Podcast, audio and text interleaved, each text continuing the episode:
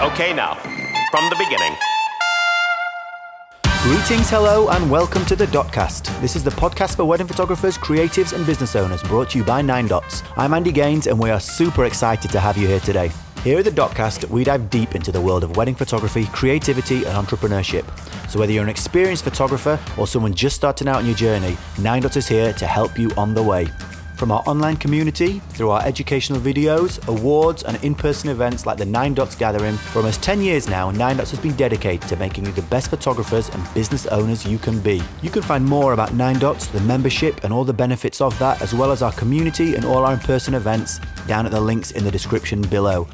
The Nine Dots community embraces and values a diverse range of all talents, experiences, and stories from the world of wedding photography.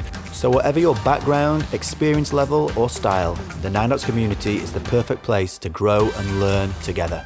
So check out the links in the description, and without further ado, let's get on with our episode. Hey guys, how's it going? Yeah, it's good. Yeah, how are you doing? Yeah, good, thank you. Great to have you guys on here today. Thanks for taking the time out. Oh, pleasure. Yeah, absolutely. Always anything for Nine Dots. You guys have been, we've been around with you guys from the beginning, whenever you started. What was it, 8 years ago? Is it 8 gatherings you've done? Yeah. That's crazy. It's actually 9 years ago because there was a year missing, so. Oh, the one we did the, No, because of COVID. So videos. Yeah, it's actually 9 years ago. Yeah, crazy. You photographed it and you set the trend, actually, from photographing that first one. Everyone's just like, oh, I'm going to do to the beat slideshows. I'm going to shoot natural light. It was really fun. It was really good. It was a special, I think, magic and chemistry. Like there was some amazing speakers as well. And it was a new venue. And obviously there's a ping pong. And it was just, something just sort of came together. Yeah, it had shock value, I think, as well. Yeah, just, it was. Doing that for the first time and nobody expected it. You didn't even expect it. No, we didn't. It was literally that after party was probably the best after party ever because we were just on the high of like we did this, can't believe it, created this thing. When you don't know that you can do it, it's just like, okay, let's try and do it. There's some magic in that. They're like this, I guess it's the feeling of this could be difficult, let's go for it, let's see how it works out. And when you make a success of it, there's a joy in that. Yeah, it's a very joyful kind of event. Yeah. No, definitely. Do you know what? One of my best memories from that, you're going to laugh and you would never guess it, would be the fact that when me and you, Liam, went for lunch, for about 5 hours together because the others were doing a workshop with someone, I can't remember who. And then I was the day before the gathering, you guys, you traveled up. I just met you for the first time, and we just chatted about baseline and hitting baselines. Do you remember? Yeah. We had 5 hours or something in just chatting away. It was cool though. Didn't we chat about that the night before as well? The night before with Andy and Matt as well. Actually, we were all hanging out at the cool Airbnb that you got us. It was awesome. I enjoyed that. Yeah, exactly. So that was the same. It was probably following on our conversation from when we were together. Yeah, that makes sense. Yeah, because it was that was the evening off, wasn't it? Yeah. Oh, it was really good times. Yeah, it was amazing times. So how's it all going for you? How's this season going? Yeah, good. Yeah, we started off really busy and then we've taken a break for the book that we're launching. So we needed a few weeks to just make sure everything was sorted for that and get it promoted. And then this Saturday, we're back at weddings again. Back at weddings, yeah. So it kind of starts off straight away. It's one on Saturday, Monday, Tuesday weddings, and then one on Saturday again. So I was looking at the diary and I was like, well, there's not that much time to... actually call these weddings but it's really great to be shooting again. It's it feels like the sequel this year because we've already done quite a few and then we had a break and then we're back again, so it's it's the sequel of shooting weddings, but it's really cool. The ones we have done, we were looking for the extra pictures for the book as well, which we've actually been doing for about 2 years. So we were kind of looking for other pictures and how we can help explain things, and we had a really good time, didn't we? A lot of winter weddings, which they had their own challenges, but it was really good. Oh, nice. Is it so with weddings, is it easy for you to just flip the switch and just go back into it's time to shoot weddings?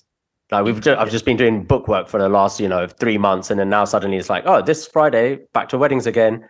So do you warm up when you get into weddings? I find the longer the break, the harder it is. So I find it just the wedding feels like it's going faster. So there's, you know, when you're trying to capture moments, they feel like you have less time to be able to see the moment happening, you know, before it all takes place. It's like sensing what's about to occur.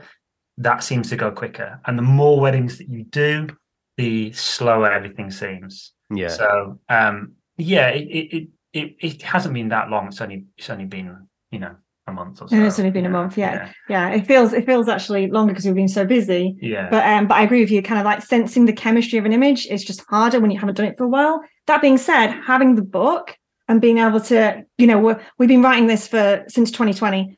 And like we've been putting kind of all our thoughts together and all our concepts from talks that we've done, things that we've said together, and just all kind of all the information that's in our heads. Therefore, it's kind of helped us to stay in the zone. Yeah, we've not been thinking about anything else but photography for so long. Yes, exactly. Even if we're not shooting, the kind of we're discussing how to shoot. So that kind of, in fact, really. Just going through our work and actually writing a book, I think it's actually improved us as a photographer. Yes, yeah, it has. Because you look, also because we're doing these contact sheets, there's like 22 contact sheets in the book, and so you get to see like behind the curtain of the image, if you will.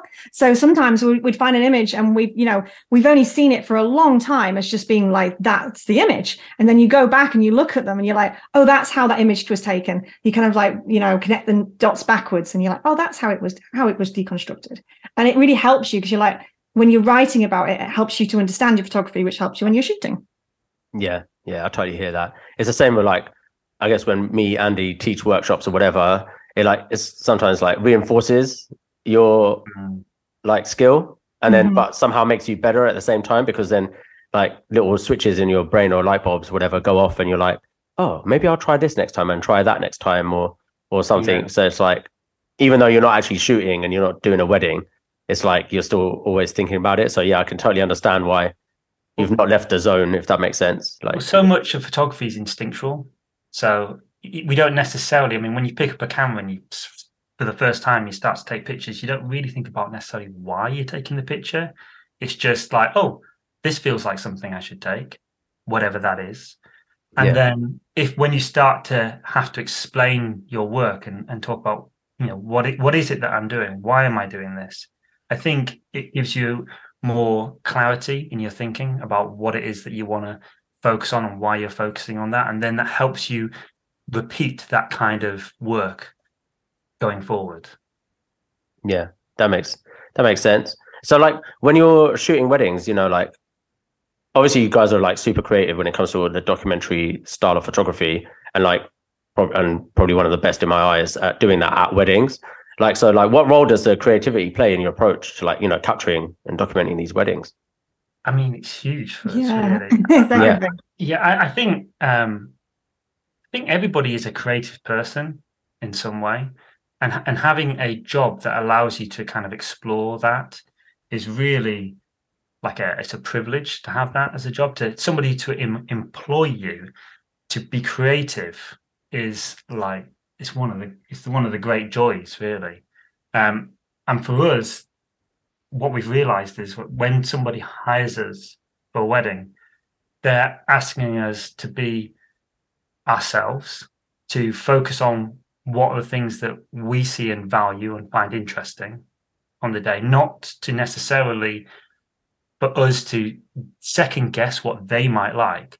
It's up to us to kind of find the joy in whatever it is that we're seeing. And because they've booked us that on the work that we show, they've already bought into that kind of like concept. So I mean, creativity is everything for us, really.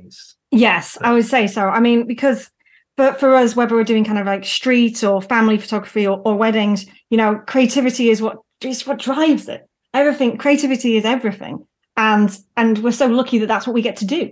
We get to go and photograph, like, you know, it's like sanctioned street photography weddings, you know, because you get to kind of practice and play, and you're at a wedding, and people allow you to do this, and you can get close to them, and you can play, and you can take these pictures that you love and they love, and there's just nothing like that feeling, I don't think.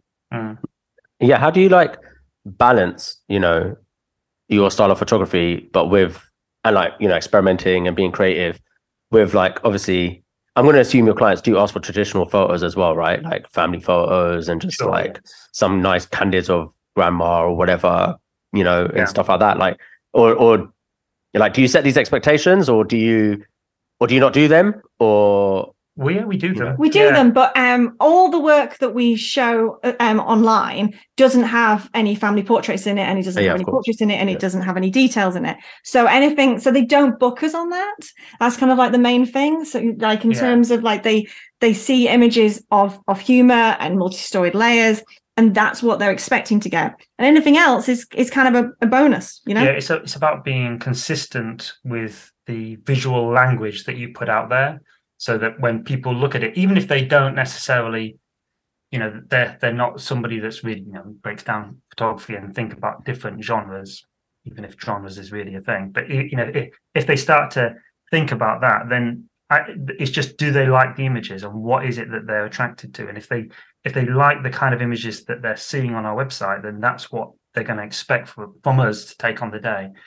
Now, sometimes, yes, we do groups and we do portraits and, not every wedding, but you know, some. I'd say, yeah, probably the majority. I'd say is there one or the other? Yes, I mean, it really just depends. Like last year, I don't think we did many at all.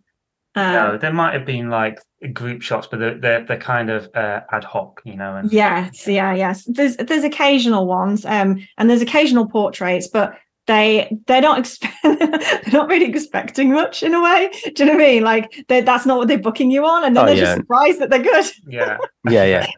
And sometimes we take some that we're really proud of, but we won't show them on our website because just in case somebody falls in love with that particular picture, and then that's what they expect us to produce. Like that's going to be our focus. So, you know, yes, we'll absolutely do it, and you know, the bride and groom ask for anything on the wedding day. You know, at that point, they're the king and queen, and we'll, you know, if they say jump, we'll jump. But it's not what we're going to put out there to kind of like try to attract the people that I think are going to be most, you know, inclined to kind of go with us and be happy with the kind of stuff that we produce on a wedding day. Yeah, years ago, we photographed a picture of a bride spinning. And it was real. It was a real moment. She came out at the end of her wedding and she was just so elated and she spun. And we took this picture. And for us, it was probably one of the first pictures that we got a lot of attention. Yeah, online got a lot of likes. Yeah, and we were like, oh, okay, this is cool. But then we started getting brides and grooms who were like asking physically for that image, and they were spinning and stuff. You know, they would actually go to the same place in the same position and the spin. And we were like, okay, well, the first time we did it, it was a real moment and it felt good, and it felt like it was creative. It felt creative, but then when it started to kind of like stifle that creativity, and that's something that we didn't want to happen, because people wanted to replicate the moment, and at that point you're not being creative, you're just recreating something, and that's not interesting to us really. And no, I like spontaneity in our work. Like that's something that we really kind of lead with. Like for me, there's magic in spontaneous actions, and if somebody does something to kind of fake that, you can sense it. Like when you look at a photograph, you don't have to have been there. You can sense and smell that there's like a falseness to the image, and it's really difficult to understand what that is, but you know it when you see it. It's there's something in the action that just feels, I don't know, you know, off in some way. Yeah, I think spontaneity is huge to our work. It's kind of what drives us, what we've been going nearly 2 decades.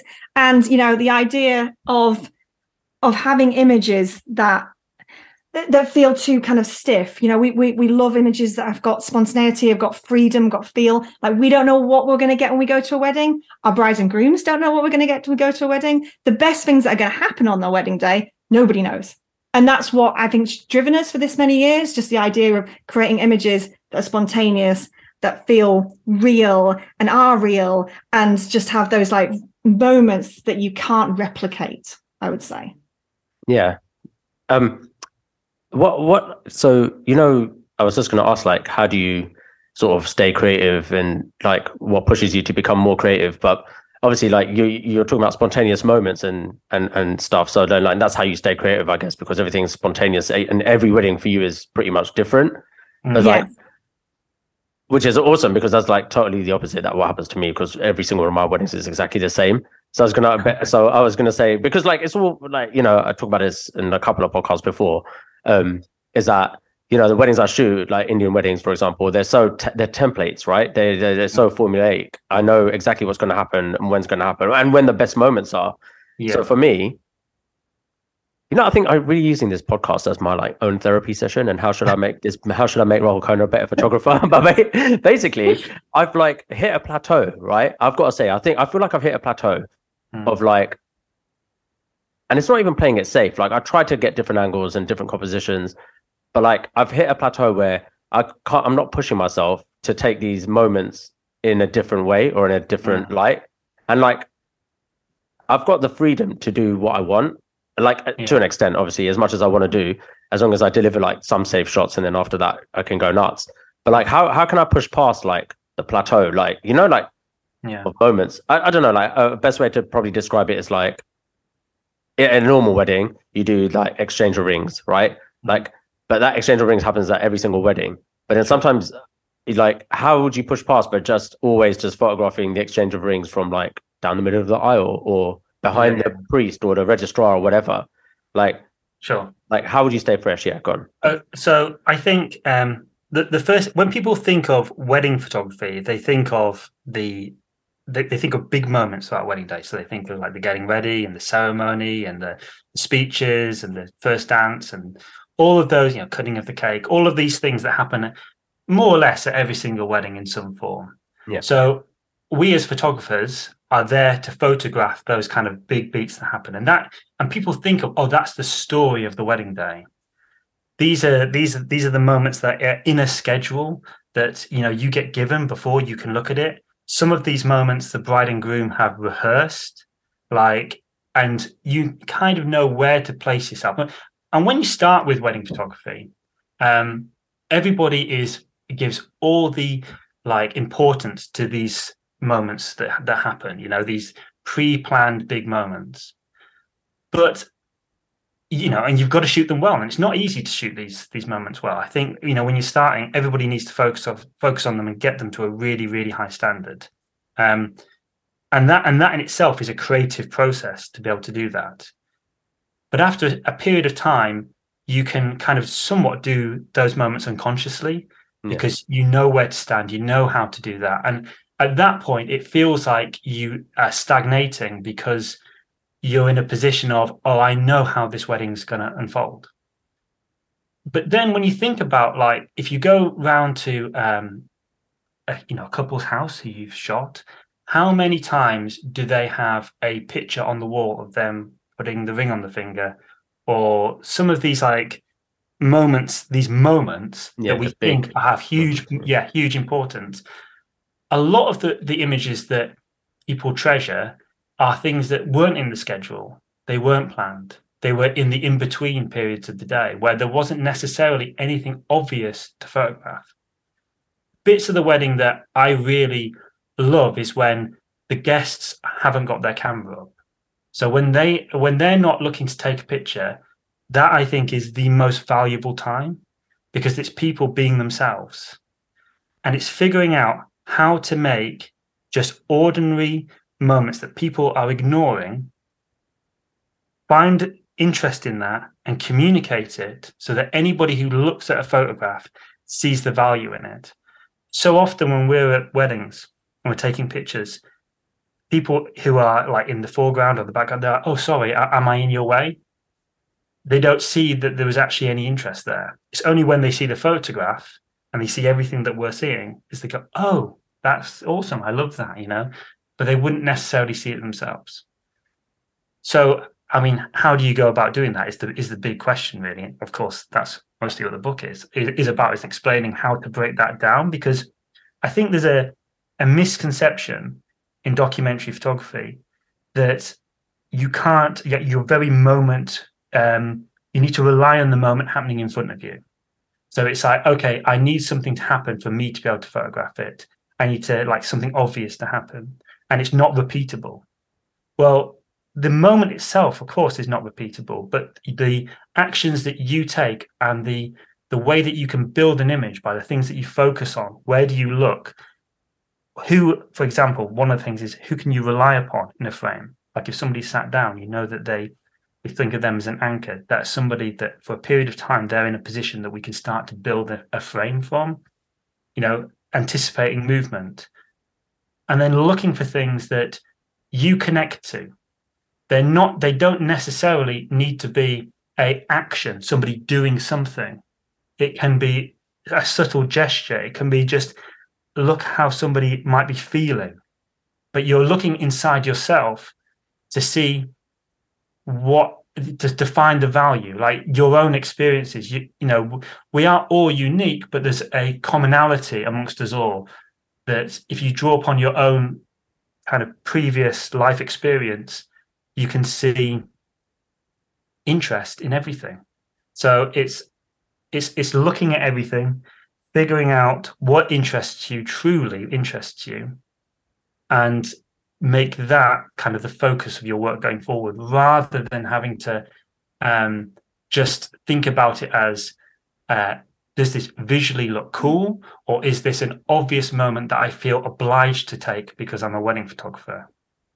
Yeah, so I'd say like the kind of the autopilot is what you're kind of talking about, Rahul. You know, like the kind of the thing of like, you're like, well, I know what's going to happen. Like you said, you were like, I know what's going to happen. I even know what moments are going to happen because I've done so many Indian weddings. Like I know the best moments. And it's like, and yes, you do, but they're the autopilot. You're almost like you need to click off autopilot and find a way to look beyond that and regard everything in the room as important, not just the big moments. You know, the things that you absolutely know. And I know you're going to nail them, but, you know, you're a great photographer. You're going to nail them. So after you've done that, look around and see what else is there and regard everything in the room as equal importance. Yeah. And potential for a photograph. Yes. It can be anything.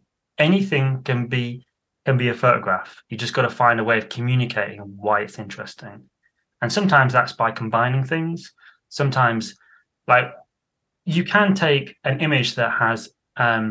like people often talk about like layering, but you know, what is layering? So it's having a picture where there's multiple things happening in the frame at the same time, often on different planes of focus. Why do that essentially? Why? Because you can get something that's more than the sum of its parts. So you can find a little interactions and people having little moments to themselves or moments with each other, and put them all in the same frame at the same time. Now, individually, they might make an okay photograph, but by putting them together and kind of showing the how people interact with each other, even though they're not directly interacting each other, just by being in their own space, or you know, the I guess a sense of community in a frame. That you can kind of show that, and that be the point of the image itself, and it makes it more visually interesting to do it that way. Sometimes, if it's needed, so there's lots of different ways to kind of find. There isn't just one way. There's many different ways. You know, some of which we do, some of which we don't. But there's different ways to find images throughout a wedding, rather than just having someone say, "Hey, this is something that's happening," because everything's happening all the time, and some of it it's about some of it you will definitely see value in after the moment. So it's trying to see value before it happens and understand, okay, I think there is going to be interest here. And you've got to be considered as well, like that the foreground and the background, everything in the frame is important. That's something when we do kind of our mentoring and we look at people's work and we see like an area and they're like, that's like, there's like a square and it's like, that's the photograph, but the photograph has a lot more in it. There's the background. And we're like, well, what's happening in the background? They're like, well, don't look at the background. And it's like, but we want to look at everything because everything in the photograph matters. Because you are showing us everything. With photography, once you take a picture and everything in that frame, who's to say what's important? You know, you might know as a photographer, but as somebody coming to it fresh, you know, looking at the picture, you need to communicate. Like that's a huge part of what this is. It's visual communication. So it's, okay, what is important in this frame? And I know, think about how you can do the best job possible to see something that interests you and then communicate it the best that you can by just positioning yourself. A lot of the time, it's just about movement and being able to. I mean, so often when we look, people come to do mentorships with us. Like, they're very good at seeing moments. They're very good at seeing interesting things. They just they don't move enough. So they work almost like searchlights. So they're looking around and their feet are planted to the ground, and they see something, but they don't move towards it or move away or change the angle. It's just they take it the moment from exactly where they're stood. And I mean, the amount of times that something has just perfectly unfolded in front of me at a wedding and I've not had to move is very, very small. Most of the time, it's I sense something has potential. I sense that there is the chemistry of the image is there. And then I start to move to get into the right position for it to actually then happen in front of me. So it's about building anticipation. And the more that you do that, the idea is to reduce the lag time from seeing the potential of the image coming together and being in the right position. And the more you can reduce the lag time between those two things, the more consistently you'll get images on the day. And one of the reasons why we wrote this book was we really wanted to help photographers have more images and be happier at weddings, because I think a lot of the time, you know, we've all had experiences where we've been at weddings and it feels like, you know, something's going on here, you know, there's interest here, but you're not really getting those photographs. The wedding is moving, feels like it's moving quickly, and you feel frustrated and you're not getting the images that you want. And that kind of feeling can be really unpleasant and it can make you nervous before the wedding, thinking about going, am I going to be able to get these images? We've also all, I'm sure, had experiences where we feel like we're in the zone at a wedding, and we look around, we can't not see images everywhere. And that's such a lovely kind of feeling to have. It's a really kind of fulfilling, nice, happy space, and you look forward to shooting weddings, and you want to shoot weddings when you're in that position. So what we wanted to do with this book is to give people kind of, I guess, some kind of structure that they can understand how to build images, what to look for, how do you go about finding things on a regular basis, how do we approach all parts of the wedding day, consistently get images. Because the more that you can consistently take images throughout the day that you're happy with, the more relaxed you'll be throughout the wedding, and you'll produce more pictures for your couples. They'll be happier, you'll be happier. It's just a win-win all around. Yeah, I think like a lot of people, when they're, you know, the ones that have their feet planted and they're like shooting the moment from whatever they're seeing from where they are, is probably because they're too scared that by the time they take the 5 or 6 steps or however far it is to get to that moment has gone. Yes. So they're like, let me just grab it from here and just stay and shoot. Whereas obviously this is the biggest key in these moments is like being able to anticipate the moments happening. I guess like also understanding people, like from in the morning, you know, you might see, I don't know, an uncle high five someone, and then, but you've missed that moment. It's fine. You haven't captured it, but it's like in your head, you keep put a mental note like, all right, this guy, he's just a high fiver. There's going to be a high fiver, right? Yeah. So the next time, just if you see him walking over to a guy that's sitting on a table, know that he's probably, there's probably going to be a picture there of him high fiving someone sitting on a table, because he's just that guy that gives high fives. So it's like anticipating that, right? But yes. But anticipating that with like 200 people or whatever it is, you know, like trying to find. Yeah. Because I'm scared of like sometimes, I guess like at Indian weddings, for example, you know, everything happens underneath the mandap, but I do see moments happening around me. And unless it's happening really, really, truly, just like literally only a meter or two away, yes, I'll move to make sure that, you know, composition is as good as I can make it. Like I like to have all my backgrounds sort of straight and like anal like that, you know, but it's like, but it's something I can sometimes see things happening about, you know, 6 meters away. And then it's like, I feel I'm too scared to move. I'd rather just let that moment not happen. Like it's fine. It happened for them. In my head, I've written it off as like, I'm not going to photograph it, but they had that moment. It's nice for them, you know. I have to stay by here because I've been called out as well a couple of times where it's like, people are like, where's the photographer gone? And I'm like, this is there taking a photo of something else. I haven't gone for a toilet break or anything like that, you know. It's like, I'm still here, guys. I'm still here. Just like trying to capture other things that happen in this room, because there are 300 other guests, barring just like the U20 in the mandap kind of thing. Yeah, so it's a good attitude to let the moment go. If you can't get it, or if you don't get it for whatever reason, just let it go. I think you can, if it kind of puts you in a negative space if you miss the moment, and we're all going to miss moments all the time. Yeah. So if it's just like, yeah, okay, whatever it is. I mean, I try not to look at anything that I take during the day. I just completely, it's like take a picture and move on. It can work in the other way as well. You can take a picture that you really love and you know that it's great. And I try not to look at it or give it too much kind of importance, because that can almost put you in a state where you're like, well, you know, I don't need to try as hard, you know, because I've got this. So it can have a negative impact on you in that form as well, because you think, oh, what, you know, how great am I? You know, look at this, you know? And then yeah. you start working in the same way. So I think just whatever it is, just go on to the next shot the whole day, on to the next, and just keep taking that chance that you know that's in front of you until they're all gone and the wedding's over.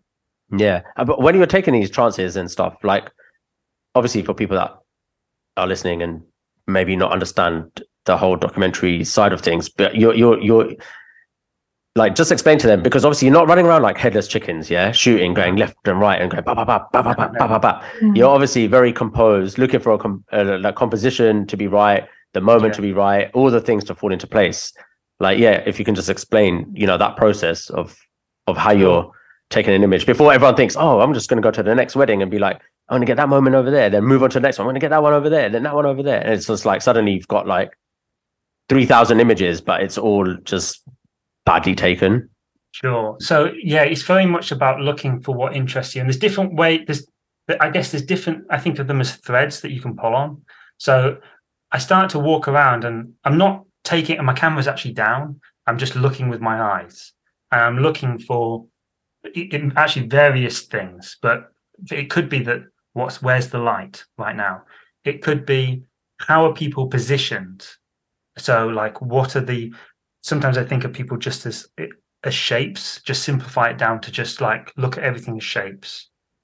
That can be the beginning thread for you. It can be, okay, how are people interacting? Thinking about things that you were just talking about there, about like someone's a high five, and you think, okay, that's something that I could go towards. There's so many different ways to approach it, but it's just looking for something that you feel like that's the potential for a photograph.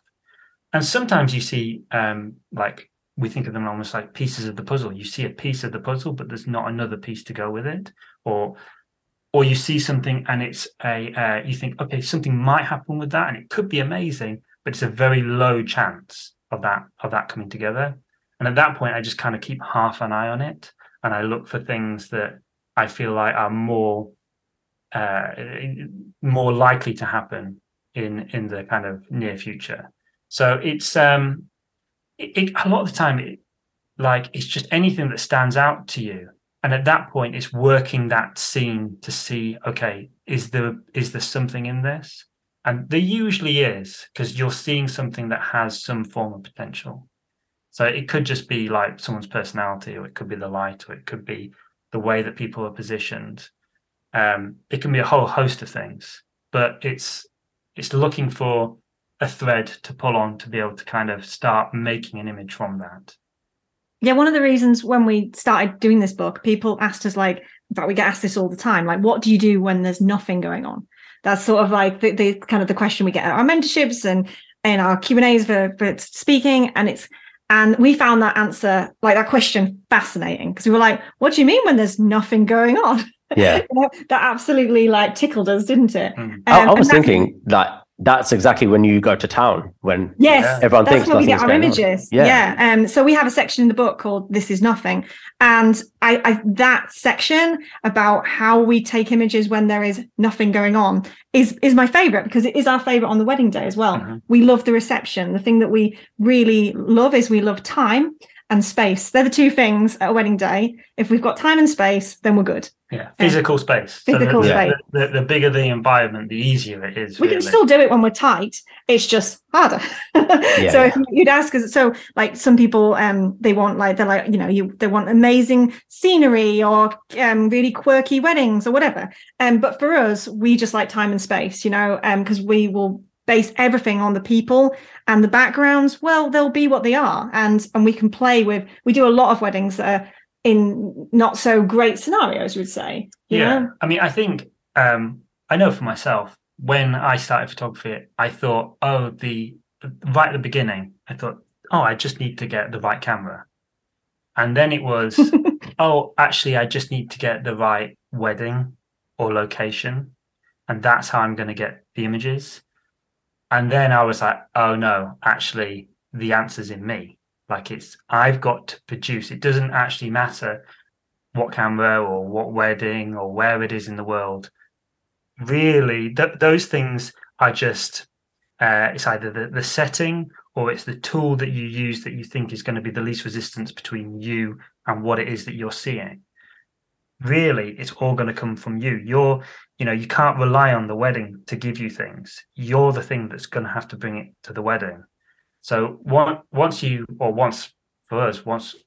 were willing to take that responsibility ourselves and not expect anyone to give us anything, and for us to look within to be able to find things that are happening wherever we are, then that it just opened up possibilities to us everywhere we looked. And at that point, you don't worry about the wedding. You're just, am I mentally prepared? Have I done the right kind of preparation in myself to be able to go and do a good job? That's all that matters. Yeah, and composition is just inherently interesting. Wherever you are, whatever the people, whatever kind of the place, it's just an inherently interesting. Like composition is fascinating, and you see these beautiful street photographers' work and you're like, I don't know where this was, but I love how they've positioned people. I love what they're trying to say. Because that's the thing about photography. What we could all go to the same wedding, it'd be packed. But we'd all we would look for different things. We would all gravitate towards different things at the wedding. And that's really interesting to me, that we would all create different artwork at the same event, but composition is the language of storytelling. So for us, it's how we tell our stories. And you can kind of get kind of caught up in kind of with the composition. If it's not right, it doesn't visually communicate it. Therefore, when you have like an Instagram and someone puts a picture up and then there's a long explanation explaining what this picture's about. Yeah. But I mean, you shouldn't need it. You can have it, but you shouldn't need it. You should be able to look at the photograph and read it without having that. And you might read it in a way that's different than what you actually intended, but that's kind of fun too. I like images that kind of like you're not quite sure what they were actually trying to say. It's like songs, isn't it? Not meant to know what's being said. Yeah. If you visually communicate in a way that makes you laugh, or you're like, you don't know what's quite happening, there's more of a question about it, then great, you've done your job. But if it's a little bit more of a mess and you're like, I don't know where to start with this image in terms of, I don't know what the photographer was trying to say, then you haven't quite communicated in the way that you should. Yeah, I think like what Liam, you just said before was actually like a strong point in the fact that when we were taking these images, like these images are in us. Like I don't shoot in always the best places or whatever all the time either. I don't get like these like uber luxurious brides, and sometimes they're just in my version of a dungeon, which is like, a just really rubbishy hotel banqueting suite, right? Like kind of thing. But then like you have to make these images and it's like, and I think the way that I put the pressure on myself is because people are like, oh, but not every wedding's bloggable or whatever. But I like blog every single wedding. And so then like, in my head, it's like, have I prepared for this wedding? And my challenge is that I have to blog this wedding regardless. And I think my clients expect it as well. Mm-hmm. They expect like 10 images on Instagram the next day, because I've been doing that for all my clients, for like the last 3-4 years or whatever. And so they expect these things. So you've set these expectations. And in my head, I need to meet their expectations. And it's like, and it's not about them. It's like whatever they want to do for their wedding day. Like you're grateful that they've booked you. They've spent the money on you. So now you have to create what they want, from you, from what you've shown them that you can do at weddings, right? Yeah. It's amazing what you achieve if you put the pressure on yourself to achieve that thing. If you say There is no backup plan. This is how it's going to be, and we are going to do it this way. It's crazy. You can achieve anything, you know. If you're not willing to, like, if failure really just isn't an option, you'll just go until you get it right, you know. And at that point, you feel, I don't know. I don't get nervous before weddings. I just go in and I'm like, I'm prepared for this, and I'm gonna make it happen, you know. And try. So much of it is about being positive about what you're about to do. Like, I know when we did street photography really regularly, we still do it, but when we were doing it on a very, very regular basis, I noticed if I went out with a positive mindset, I'd find images everywhere. If I went out like negative and kind of like closed, I wouldn't find them anywhere near as often, and sometimes not at all. So being positive and open. I mean, there's also an element of the fact that as photographers, especially as documentary, I think a lot of documentary photographers, we like to think that we're invisible when we're not. We're very seen. And how you act on the day, and how your body language is, and how you present yourself is actually going to affect the people at the wedding hugely. So making sure that you are in a positive place and you are there to, you know, provide whatever service is needed for the people that are around you to get the best out of them is like something that I think is important. It can give you more consistent results by kind of taking that approach. Yeah, I 100% agree. I think having a mentally positive attitude, or just having like for instance, it's not easy. No.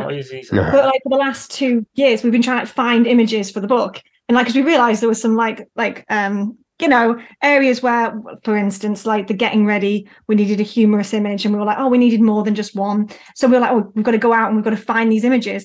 And if you kind of put yourself in the mindset, same as street photography, you know, if you go out and you kind of like, oh, I'd like to find an image with blue and blue or whatever, you know, like you can start seeing these things. And same thing happened at weddings when we went out there and we were like, right, we're going to find some getting ready humorous images.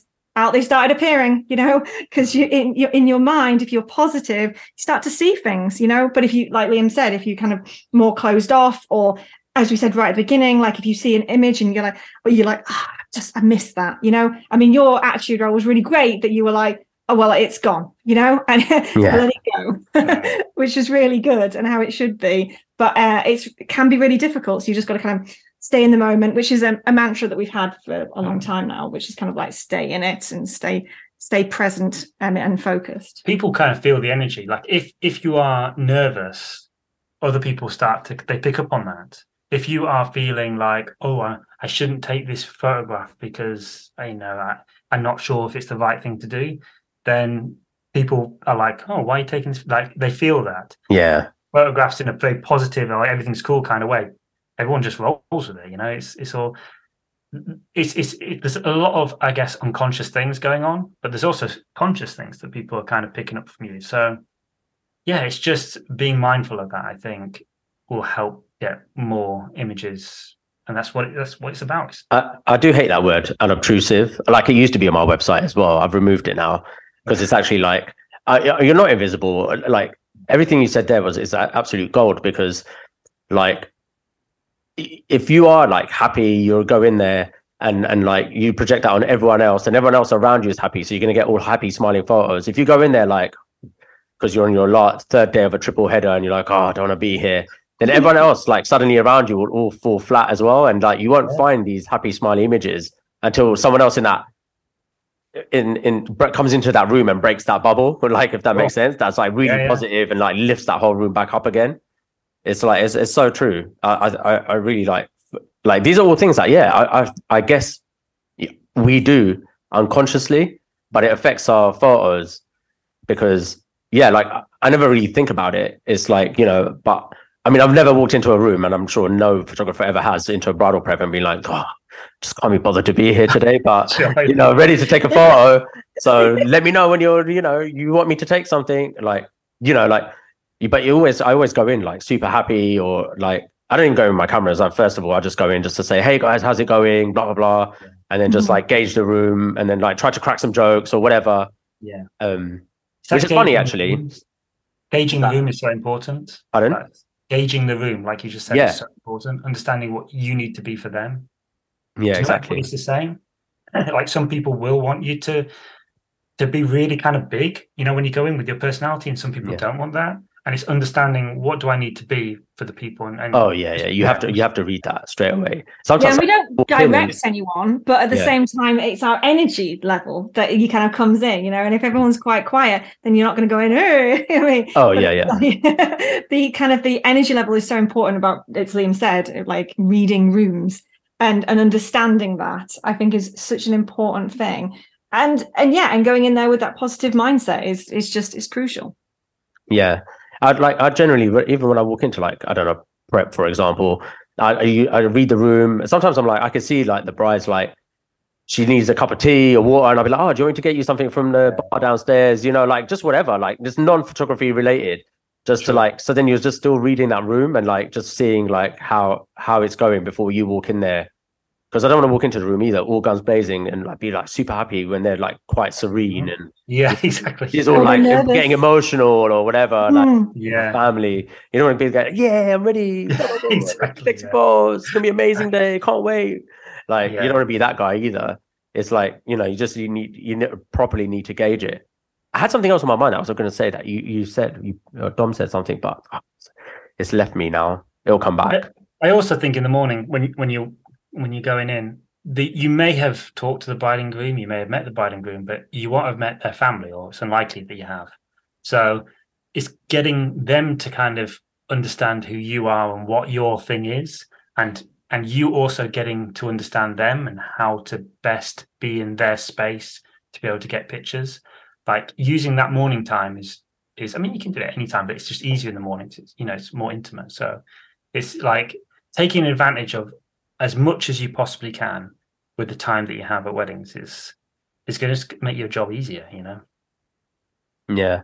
Do you guys, I mean, obviously every wedding you guys work together, right? So pretty much. Yes, yeah. There's been the odd exception over the past few years where there's been very small weddings where it's really only required one of us, but I still think where possible, we always love to work together. Yeah. Yeah, it's what we enjoy, you know, and when we did work separately, we were like, okay, well, we can do this. It's no problem. But we didn't enjoy it as much, you know, and we love working together. And we've been working together for a long time. So I think that's it's a pretty good thing that we actually, like, we weren't like, oh, actually, being separate is really good. Yeah, sure. Yeah. Our initial reaction was, oh, no, let's get back together. And let's keep working and sharing ideas and sharing concepts and showing photographs together. And I guess just making each other feel really good, you know, like, you know, like you see pictures or keep each of you kind of like your energy levels, motivation, and we just enjoy it, you know, and the whole process as well, you know, like driving to weddings together. Like we've always talked about photography, you know, ever since we started, and like we write notes. Sometimes at the end of the wedding, we'll do like a deconstruct and talk about like, oh, what when we first started as well, very much was like, oh, what could we have done better? What could we have done worse? And still the same things. We're all learning and writing notes and like coming up with things that have ended up in the book. Yeah, I mean, I guess the book came from doing the talks, but the talks came from like educating ourselves. So in a way, we were always teaching each other about photography. So this is kind of, I guess, like further down the book is like a result of all of that journey of us just discussing photography. And, you know, because we love photography, just absolutely adore it. And, you know, creativity in general. But there's something about photography, the instant You've done something, like if you want to paint or whatever, there's a process to that takes a while, where photography is just you take a picture, look, there it is, it works or it doesn't work. And there's something it's difficult to do. So, you know, to do really well consistently. So there's something that's quite addictive about that kind of process. I mean, I always say that I think wedding photography is actually one of the hardest forms of photography, because you don't get to choose your location. You've got to get moments throughout the whole wedding day, It's not a part of the day where I can say to Dom, did you get anything? And she goes, no. You know, it's always going to be, yes, I got stuff all the time. And you can't redo anything. It's a one-off thing, and it has huge importance to the people that you're photographing for. So, and every wedding has new challenges as well. So it's a, I mean, anybody that's a wedding photographer, full respect, you know, and so many incredibly talented people out there. It's a really cool industry. It's a wicked industry. I really love it as well. Like, yeah, and respect to all the photographers out there, wedding photographers. Like, it's difficult, and you need to know like different skills. Like I said, like, unless you like really hone in on documentary, but obviously you have to be an amazing documentary photographer. But then like you have to be a good like family photographer. You have to be a good portrait photographer. Oh, yeah. You know, like you have to be a good like nightclub photographer for the all these things, like all these elements like come into play. And like a good detail photographer as well. Like sometimes, you know, like you got to shoot details. You don't want to shoot them shit. You have to shoot it nicely. So even that, like, yeah, there's like so many things. But I realized what I was going to say is that what Don mentioned about like, you know, finding funny photos. Like in my whole career, I haven't found a single funny photo. And that's probably because I'm not projecting that I'm out there to find a funny photo. But like, I like funny things. So like, but they're the photos that wow me the most out of wedding photography. Like when someone shows me something and I chuckle and I'm like, man, this is genius. Like, how did you find this photo? Like, you know, it's like humorous ones. I think like, they must be one of the hardest ones to get. I know people like say like, you know, there's always the ones with those compositions. I mean, they're overdone now with the lampshade over the head or whatever, right? Yeah. That standard sort of one that, but I've not even found that, to be fair. So, you know, all horns coming out of people's ears, heads, sorry, should I say. I've not even found that. I mean, they're no longer funny, but because it's been overdone, but they just don't appear for me, you know, like humor, like prep or anywhere, like trying to find like a humorous photo. It's like, I guess it is about what it is that you're feeling and looking for to begin with. I think if you went out of your way to kind of look for those things, you'd see them. Yeah, but also like, you know, there's an element, of course, of we are who we are, you know, and we see what we see. So it's not necessarily about, oh, I want to find humor. It's about I want to find the best expression of the best way of communicating what it is that I'm feeling about what I'm seeing in front of me. So if that is humor, then that's what you focus on. But it can be anything, you know. It can be small little tender moments. Like there's a million different ways of seeing things and communicating things. Humor is one of those things. It's something that we, I guess, take regularly. Like, I guess our weddings are full of humor. Yes, I would say sometimes you see something humorous, which is actually really hard to get, because if you see something humorous and you're not in the right position, it's probably gone. Or you make something humorous in the way that you compose it.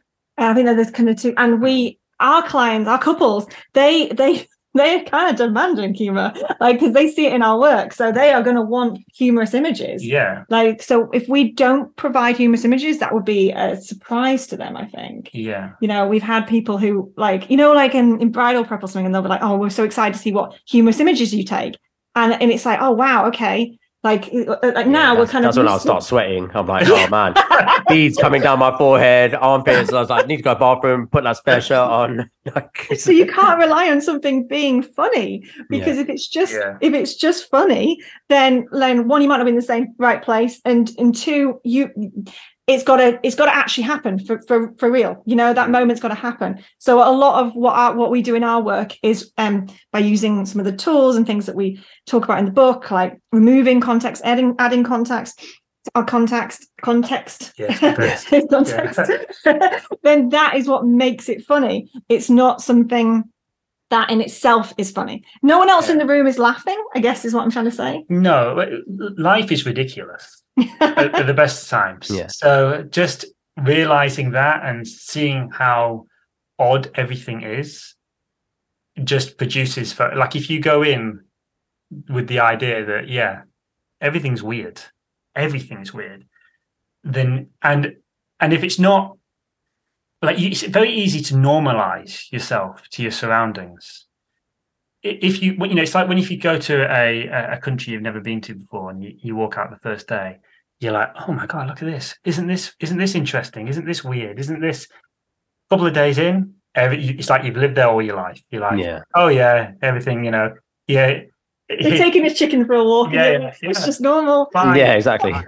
Yeah, yeah, yeah. Hi, Dave. You know, it's all. Yeah, you normalize yourself to it. If you can, in some way, even though you've been at a wedding, yeah, a million times before. If you can see that this is not a normal situation and this is bizarre a lot of the time, then that way of thinking about things enables you to see different types of photographs, and you can shoot in a way that makes images, you know, wow, this all of a sudden becomes interesting in the frame of the photograph. If you look at the environment and you're not really taking it in particularly, and you're just there, it doesn't seem like anything. But if you can communicate correctly what you're observing, like photographs have once you frame something, literally frame something, it can bring a magic, like, because it's a different world than the actual world of just looking with your eyes. It's a different experience. So you can make things funny, you can make things interesting, surreal, just by the magic of photography.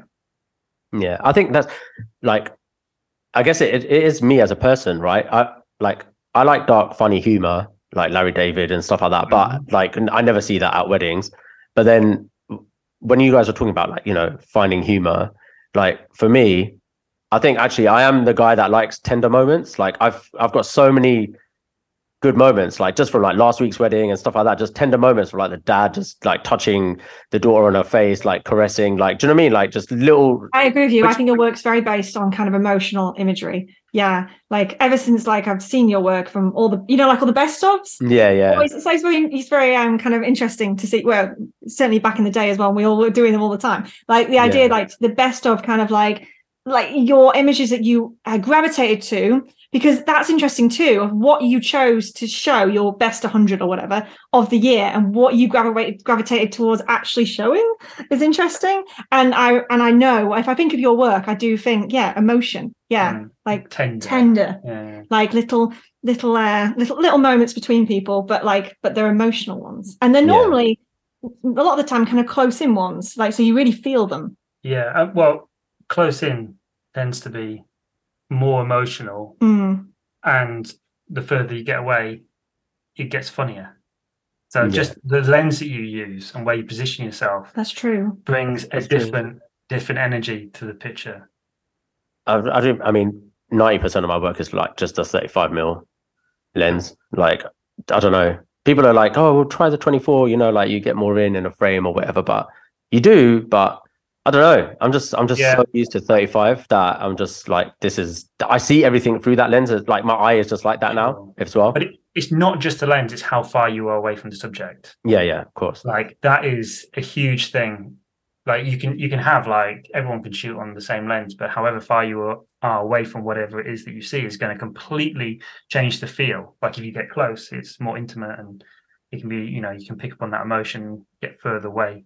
You can show them the ridiculousness more. Yeah. I think sometimes, like, you know, back in the day from going to workshops or being at the gathering and stuff like that, like people are like, get close. Like I there's probably a part of my career where it's like for a year or 2 years, I was too close. I was like, you know, I was always just in my head. I was just going, get closer. Like, and not taking a step back to see the bigger picture. I fell into that trap, if that makes sense. Yeah. Yeah. Like, getting too close. But now I like to have a bit more context to the image as well. I don't want this as the same old dad hugging the daughter. Like I'd rather like other people just doing whatever they're doing, ignoring this tender moment that is happening as well. Or combining them. So you can have the hug, and then you can say, well, okay, that's going on. What else is happening around that? Can I bring context to it? Can I show contrast of emotions that are going on? Can I show the environment with that? You know, there's a whole different ways of always thinking about, like, if for example, there's a moment where the people are, you know, hugging one after another, you can take the same kind of thing and photograph it, you know, 100 different ways. So just by moving yourself. Yeah, our book isn't This Is the Way. That's really important to us. Like, we're not saying this is absolutely the way that you should do documentary. It's just, and hopefully it helps people to have just more options on the day and just feel really good about themselves because they can be taking pictures all the time. But it's definitely not a this is the way like guide. No, I hope that it'll make people happier, you know, because they'll see more moments and they'll open their minds to the kind of things that they could potentially see. But I also hope that they're going to take it and they're going to create images that are even way better than anything that we see or do, you know, just take it to another level and make themselves happier. So I think that has every chance of happening. So I'm really excited to see what comes from it. Oh, yeah, I'm excited for your book as well, to be fair. So it's going to be good.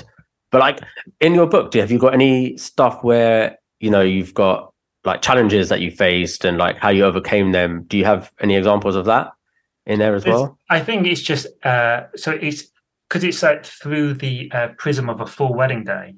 It's every part of the day. What are we trying to achieve? What are the challenges that we've got in front of us? And what do we look for to kind of build images consistently through that period of the day? So that when you kind of in the, you know, you could actually read the book, you don't, even though it is from beginning to end and you can just read it all as one piece, you could actually just flip to a particular part of the day and just read an article on what we're thinking about that particular time, kind of try and help you with that area. So, yeah, hopefully people can kind of like, they'll read it all the way through and then they'll go back to kind of various parts of the book to think about, okay, what is it that I could do here that could help me achieve, you know, more consistent imagery? Yeah, I think everything's kind of the challenges, isn't it? The entire book is like, what would we do in this part? And what would we do in that? You know, there's no show ponying. Is that the right word? You know, like in terms of like, could be. Yeah. Well, I mean, like, you know, like this image is great or whatever. You know what I mean? Yeah. Oh, right. Yeah. You see what I mean? I think it's show ponying, or something similar. Showboating. It's what, showboating? Showboating. But anyway, that kind of thing. Yeah, show pony. I can see where I was going with it. Show pony and a showboat. But like images just going like, oh, this is great. It's not a photo book in that way. Like it's all of it is a guide to helping the challenges, showing what we do in all the difficult scenarios that happen at the wedding day, and kind of like what we would do and how we would achieve this. And the contact sheets hopefully really show that, rather than it just being like the one photograph, you know. Yeah. It shows you kind of like how it was actually done, the actual process of it. A lot of it was thinking about what would we have liked to have known, you know, either when we started or even a few years ago, you know, what are the questions, and also what if I took my favorite photographers, what is it that about their process that I'd like to learn from, you know. And it's not easy to kind of like really communicate that about your own work, you know, trying to understand what it is that you do. But hopefully people are going to take a lot from it, and looking forward to their feedback. Yeah, it's we've actually had people like street photographers buy it as well, and family photographers. And because although it, like Liam said, it's through the prism of weddings, the techniques can be used for, you know, for all types of photography in this kind of way. Documentary. Yeah. Yeah, I mean, and that's the thing. Like, I love learning from like different people, because even if they're not in weddings or wedding photographers, and they're just different photographers, you can always just take little nuggets of what they do and then try it and apply it to what you're doing to make yourself a better photographer. So absolutely. I can totally see why family photographers and street photographers have also gone and got your book, because, you know, they're probably just like family photographers, for example. When I think of family photographers, I just think of the generic, you know, let's go to a park, take some photos, looking in the camera. But obviously, I know there are other like documentary type of family photographers. But there is like a day in the life kind of sessions. Yeah, exactly. But this will probably expand their minds even more, and like try to look for more interest, right? Rather than just exactly. I mean, you can learn from anyone who's doing anything that's creative. You can learn from them and bring that to your work, even if it's not photography or even visual. Like you can look at the process that somebody goes through, the kind of like what their mindset is into creating something. You can very much learn from that and bring that to your work, you know, and it can have a huge impact on you. Like, I'd like to think when anybody who's in a creative field could read our book and find it find some interest in it, not just be like, I'm a photographer or I'm a wedding photographer. Yeah. Do you guys like, in the book, like, do you go through, I mean, this is probably such a boring question, but like, do you talk about like camera settings and how, or what you were thinking and like for finding that specific photo or layering or composition? Like, I mean, do you change these settings on the fly, by the way? Like, do you change the, because obviously that's what you're showing, like your background, how much of it you want in context. So do you change that on the fly when you're actually shooting in the sense of like, you know, you so might go do all of like, those. All of that's covered in the book. And like every photograph has the settings underneath, so you can see what we were using.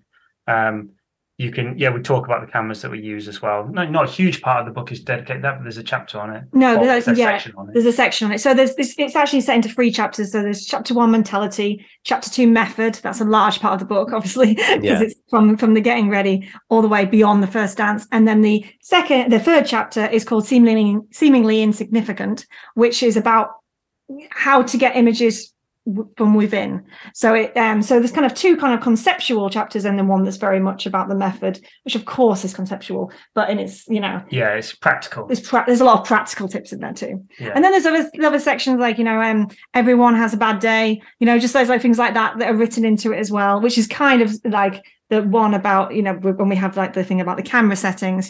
There's like sections like that, but the 3 chapters are the ones I just said. I don't think there's a, I mean, if anything, there's not a right or wrong way to set up your camera, but we shoot everything on manual.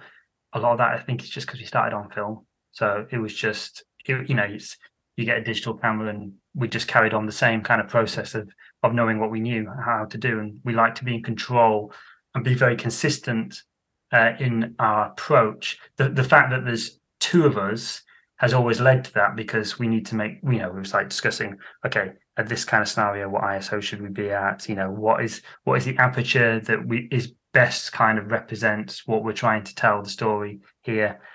The shutter speed generally is just for exposure. So we could just like, shoot aperture priority or something, but it's just not what we've done. We've always shot, like you said, like film. That's kind of like our process. Like we shoot things like in terms of like, we're going to shoot and we're not going to change things too much, but we do change the aperture is what we change, because the aperture tells the story. So like people say, oh, do you just shoot, at f8 or whatever? It's like, no. We shoot on whatever needs to be, we choose depending on the story we need to tell. So that's also explained in the book. How we shoot without flash is explained in the book as well, and what we do at night. So I'd say it's pretty much, I think it's everything we've, pretty much everything we've ever done. It's 300 I think it's 308 pages. So it's very long, and most of it is either text or contact sheets or small photographs. It's not big photographs all the way through or anything like that. So I think like in your book, I think the bit that will interest me the most is the mentality bit, because I like really love like learning about what people's thoughts and thinking is on like how they get there. But do you like prepare yourselves mentally before every wedding, or do you have like some sort of process? Or and then also, I don't know, like you just said, not everyone has a good day. Like we all have bad days. Like, how do you overcome that bad day? Or like, what do you do? Or do you just be like, I'm going to make my baseline images, make sure that it's good, consistent, and then just roll out? That was about 5 questions in one question, by the way. Yeah. Sorry about that. Mentality was the hardest part of the book to write in terms of it. We spent a long time writing mentality because we wanted to make sure it was right for us and explained correctly. And method is kind of easier because it's sort of your craft, whereas mentality is right, we've got to really dig deep and explain things, which was quite the task. And in terms of like, do we have an approach to being, before the wedding, like preparation? A lot of that is just making sure we're in a good, happy space and looking after yourself kind of mentally. Make sure that you're rested, think about good things, find things that might like trigger you for being kind of like, some people, like if you look at social media too much, that can get to you. And find things, if the news is getting too much, like cut yourself off from that for a little while. Just understanding what it is that is going to make you feel positive and kind of spend more time looking and doing things that you enjoy. So there's that. What was one of the other questions? This was how do you cope with bad days? Because everyone has bad days. So we never just stay kind of like on the expected beats of the day, because that would not do for our couples. Do you know what I mean? Like, and it wouldn't do for us, you know. So we don't kind of go into autopilot. What we try to do, and there's a whole section on talking about what all the different things we can do at this point, but a few of them is kind of like invigorate the brain, you know, get it moving again. So if that's like changing your lens, this is something that you can do just to kind of like go, okay, this lens isn't right, isn't working at the moment. Let's switch it up, or let's play a little game, you know, like can I find anything red that's in the room that could go with red with that, you know, things like, you know, little things, or let's try and find a humorous image. Obviously we're always trying to do that, but sometimes you tell your brain to do something, then it kind of like pushes it in that direction a little bit more. Yeah. So what we're trying to do simply is get out of autopilot, like, because that's the danger zone for us. Yeah, if we're feeling like we're in autopilot. I find it's about when you start in photography, the things that you generally focus on at first to take a picture of, I'm sure most people's cameras will be just of inanimate objects, something that's still, that you have complete control over. And what we're doing with documentary or kind of unposed work is that seemingly we have no control over what's happening in front of us. So to be able to do it consistently, what we want to find are things that we can kind of control without basically having direct control over them. So it's looking for things that we can consistently do, and those kind of, if you can do those methods, then it allows you to get photographs. You give yourself a sense of control, essentially, and the more control that you have, the more comfortable you feel. So it's just looking for things that you can rely upon, and sometimes it's just about simplifying the image and not making it too complicated. So if it does feel like that you're struggling, or in my case, if I'm struggling, then I'll try and simplify it down and find something that I'm like, okay, this is a surefire bet, or this is something that I can start to build an image from. So it's about trying to give yourself a sense of control about what it is that you're photographing, because the more that you can kind of control, even if it's not directly, the better you'll feel about what you're doing. Yeah, I think that is actually like my problem now, is that I've gone into autopilot too often. It's like trying to get out of that. I think like in the beginning, to get to the autopilot stage took years. Yeah. Yes. But now I'm at like autopilot stage, but I have to like break free from the autopilot stage, like still open my eyes. This is why I love doing these podcasts. So thank you everyone for these free therapy sessions that I'm getting on photography. But like, you know, it's literally like, how do I, like in my head, I'm like, for tomorrow's wedding now, it's like, how do I break out of autopilot? Like, how do I see? I need to open my eyes even more so. Like, it took a long time to get to the tender moments or whatever, but I feel like, you know, like humor photos come to you, tender moments just, they come to me. I see them, I can see how they're going to fall, so I can react quick enough and get to a decent place to take photos and try and build upon that moment. Yeah. But like, I want to see more than that. Yeah, like, there's more to this. You need to push yourself further. Tell yourself you need to push yourself further as well. Go, there's more to this. There's more here than what I think I'm seeing. There is always more. And that's actually what's kept us going for however many years. Just the idea that there's more to this, that we can get more, that when we first started, there was images that we definitely missed, you know, but we weren't seeing, that we just, our eyes weren't open yet for it. So I think you just need to get into a place where you're like, okay, try and shut down autopilot. You're a great photographer, so let's just push forward and see what else we can do and what we can find. The book is called Is This Something? And that's a question that we ask ourselves whilst we're taking the picture, and when we show each other the picture, it's like, it's basically what we're saying is this a moment? Could have been called Is This a Moment? It's like, okay, this isn't an obvious thing that we're photographing. So, but I'm seeing interest in it. Are you? Have I done a good enough job of communicating that? So that's what this is. It's like, is this something? Is this a moment? Is this something that is happening in front of us that is going to have value? So that's not a obviously big beat that's everybody's going to kind of take the camera out to photograph. Yeah, Do you like cull each other's work then from the wedding, or do you just combine the images together and then cull all in one? Like we used to cull together, but for years now, Dom does the culling and I do the processing. Okay. We just split it just because you can kind of, we find you get into kind of a very fast and efficient way of kind of doing the work that way. Yeah. But we also do create a dialogue between each of us. So if I'm like, there's a few images here that are really good and it's not my photograph, I'm like, Liam, where were you, you know, and he's like, oh, I like them all. And I'm like, okay. Yeah. Pick one. Yeah. Normally when it's a really good photograph, you can tell.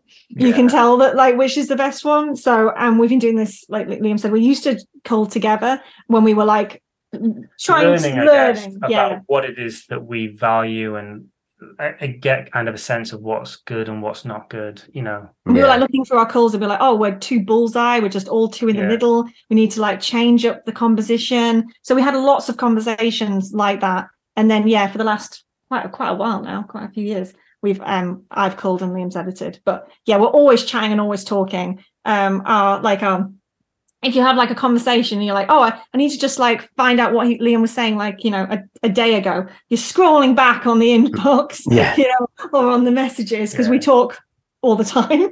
I mean, I think you've got to do, if you're any kind of like, you know, partnership, it's just communicating is like one of the big things that you got to do.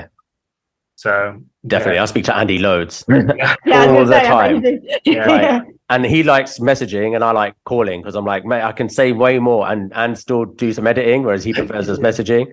So after the weekends, I'm always like, did you miss my voice? Like, there's lots to talk about again. So you gotta be communicating all the time, you know. Like that's the power of culling, you know. Like so many photographers are like, oh, culling, I've got to cull through 12,000 images or 10,000 images, or nowadays, like the last two podcasts I've been doing, 2,000 images only, like, which was like blew my mind. But you know, the process of culling is like, that's just like looking at your own work and seeing, I've been too bullseye, I missed this, I chopped his hand off by this much, I need to start looking at the edges and the corners of my frame.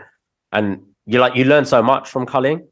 Yes. Like I probably learned the most from culling than I do editing or anything else. Oh yeah. When we do mentorships, we like to see everyone. We ask for like all the raws, because we want to see their process and kind of like their note taking, rather than just their finished images, because they're always good. And it's like, okay, so but what else was in the room? That's kind of like the question. What else could you have seen? So we love to see. It helps raws. Give those context about what's going on and around that moment, and it helps see potential by doing it that way, and what else you could have done in that position. And, you know, look, not everyone's going to get it right all the time. Nobody does. But you can help give assistance to the, you know, when that scenario happens again, what other things were available at that time to be able to focus on.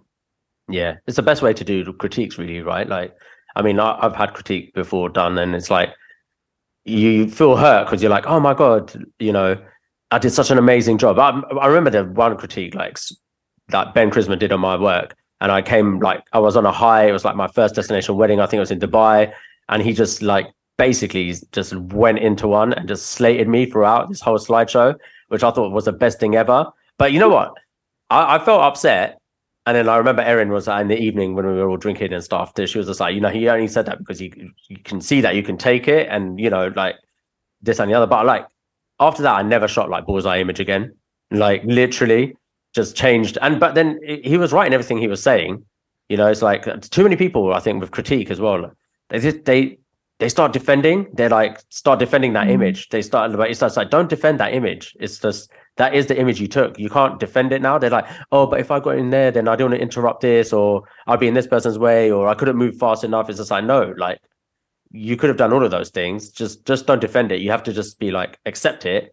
And then the next time this happens, you know, you're better prepared for that situation. The point is not to improve the image that was taken. It's about how can you, in that future scenario, have more opportunities, see things differently, be able to take you hopefully a better image or multiple kind of images in that kind of environment to give yourself more choice. So I always think like the in a way, the harder you are, the more you're going to learn, and it's never about ever taking it personally, Like, we're very hard with our own work all the time, but it doesn't matter. The image is done. It's finished. It's in the past. It's about how can we get better. It's about that kind of creative and just being open to trying to be, you know, a better photographer. Yeah, that's amazing. Cool, man. That was like, it was great chatting to you guys. I've just seen, I kept an eye on the time now as well. So I'm like, you know, I think we could talk for like a long time. I think we really could. Well, we did. We have. No, I think it could go way longer. It could be like the longest podcast I've ever done in my life. I reckon we could do like, you know, like with drinks, like 4 hours of just like just chatting. Just not beering. Do the whole day. Yeah, exactly. So that would be, it'd be crazy. There are some people that do actually long, like I was listening to Dr. I don't know how to pronounce his name. I'll get it wrong, but Dr. Rangan Chatterjee or something. He was basically on his podcast. He was saying, and he's talking to Rick Rubin, and he was saying that, oh, people were always just like, no, you should keep your podcast to 45 minutes to an hour because that's like most people's commute, so they can listen to a whole episode, and this and the other. But then he was just like, he's a very good like interviewer, and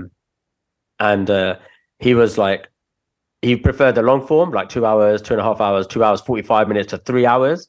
A bit like Joe Rogan, to be fair. He does like, obviously all his podcasts are all 3 hours long. And he found that the traction on like the longer form podcast was way more than what everyone else was telling him in air quotes to do, you know, like to be like, So it's interesting. Doesn't matter really. You got to do what's right for you. Absolutely. Yeah. And if it's interesting and people enjoy listening, I enjoyed listening to long podcasts because, you know, if they're giving him good information and having a good chat, then absolutely. Yeah, 100%. You can always pause it. Yeah. You can always pause it, you know? Yeah. Yeah. And the other thing that I've also just like, listening to another podcast or I read this somewhere, but like, you know, like is if you're not feeling it as well, like give it up. Don't just keep like pursuing it because people have told you to like pursue that book. Like, oh, if you're not feeling it after like 3-4 chapters, or if you're not feeling a podcast after 25 minutes, half an hour, you're probably not going to feel it at the end of the 2.5 hours either. So it's just that also applies to photography. If you're taking a shot and you're not feeling it, be okay just to be move on. Yes, exactly. 100%. Don't feel like you have to stay with it just because, you know, you've committed a certain amount of time. Doesn't matter. Move on. Yeah. Yeah. Let go and move on. Let go. So true. This is like an Indian goodbye where you say goodbye, but then you speak for another 25 minutes at the door. It's like, yeah. So then we just carry on chatting, you know, so it's perfect. We just bring back like tangents and then all of a sudden photography's back again. Amazing. Yeah, exactly. But you can all relate it all back. It all, like anything in the creative, like circle all comes back to like that's what you said, like everyone's a creative. That's what Rick Rubin says as well. He's just like everyone is a creative in their own right. It just depends on how they want to display it. Like it doesn't always have to be in like the most obvious ways, like being an artist or a musician or a photographer or whatever. There's like they create in their own way. We're creative individuals. It's part of being human. It's being creative, you know. It's all, it's inherent to us. Yeah, that's it. Yeah, it's so good. Like sometimes, you know, like I do think in my head, I'm so lucky that because I've spoken to other people on this and like they've gone from like the traditional Indian upbringing of like, you know, you have to go and be a scientist or an accountant or a doctor. I've like, you know, me and my brother have been lucky that my parents, like, even though he became an accountant, but you know, he found his own path after. Right? Whereas I've always worked for myself and I've never had to like follow that path. Like, I don't know, someone said a quote to me yesterday about like, you know, be grateful for certain things. And I'm like, yeah, actually, they never really pushed me. They did enjoy the fact that I did a degree or whatever. Like, they were like, yes, at least he's done that. They always thought that would be a fallback plan, which like, but in my head, I was just like, there's never going to be a fallback plan. I'm just going to do it and then roll on onto something else, you know. Prioritize, yeah. Happiness is like one of the most important things, you know.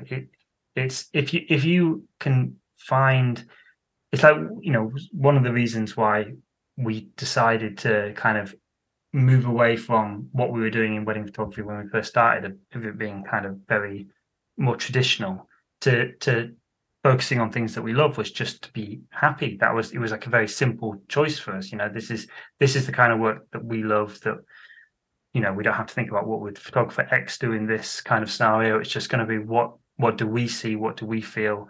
And that was going to lead us to be happy. And if you're happy, you stay in the industry longer.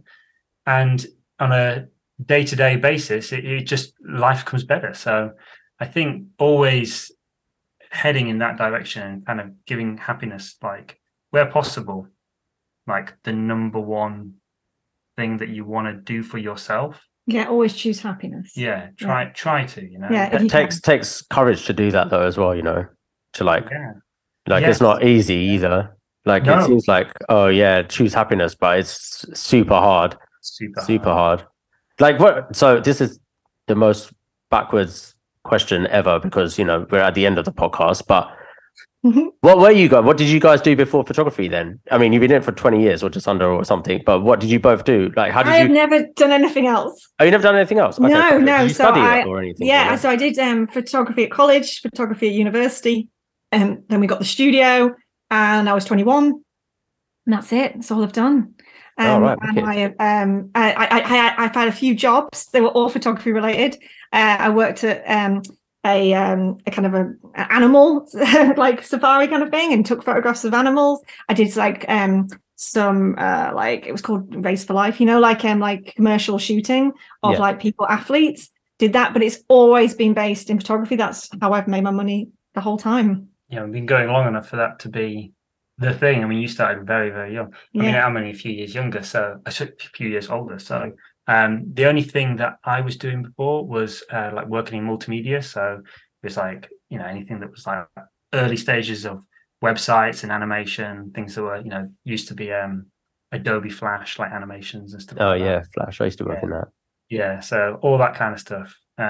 So we've only really ever had creative careers. We're very fortunate in that way, in the sense that we didn't really mind what we did as long as it was creative. I mean, for me, it was very much kind of like laser focused photography, I guess. Yeah. But for you, you just wanted to do something that was creative. Yeah, I never even considered that wedding photography was a creative. I never considered it really, you know.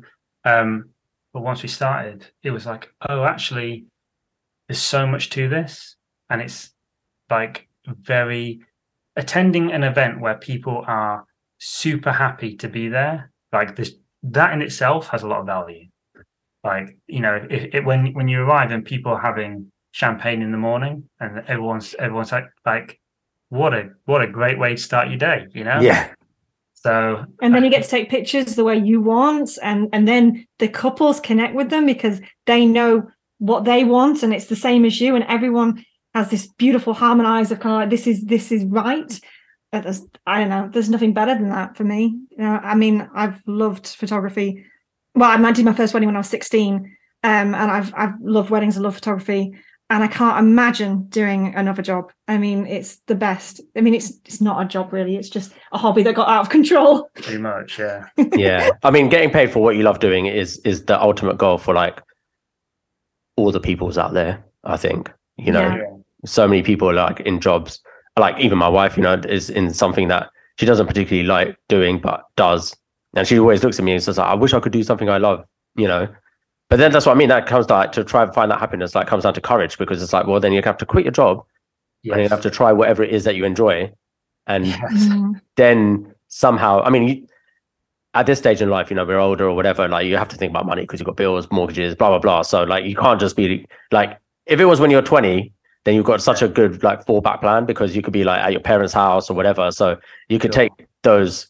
You take bigger risks. It's amazing though, how quickly, because we were young when we started, but how quickly you take risks into it and you feel like, you could go back to your parents or you have, I guess, a safety net of some kind, but you quickly get mortgages, you quickly get bills and responsibilities in your life.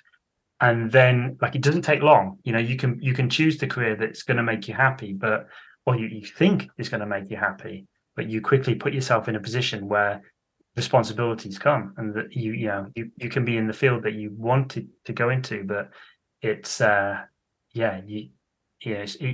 safety net gets removed pretty quickly, I find. Yeah, same in wedding photography. You know, like, the bigger the risks you start taking as well, like the bigger rewards you get out of your photos, because like, I think this is going back to what you were saying, right? So, you know, for me to see more, I think I need to take less photos and open my eyes, like have the camera lower down see more Like, start missing moments. Before it was like, don't miss moments. You need to get all the moments. But now I'm like, I think I need to miss some moments to try and find other moments. And maybe I can't find those other moments, and maybe those other moments won't happen, and I can't shoot anything. But it's okay to miss the other moments as well. I need to like take risks in that way. Yeah. I don't know. I've just circled all the way back to that, but in my head, welcome to my head, people. Gone back in a circle. No, I think that's good. I think in the next wedding, just obviously do what you do in terms of like the big moments, but then just look around and see what else there is. And there is more. There's always more. There is always more to this, and that's in the preface of our book. In fact, there's more to this. Is what we talk about, and it's kind of where Is This Something came from.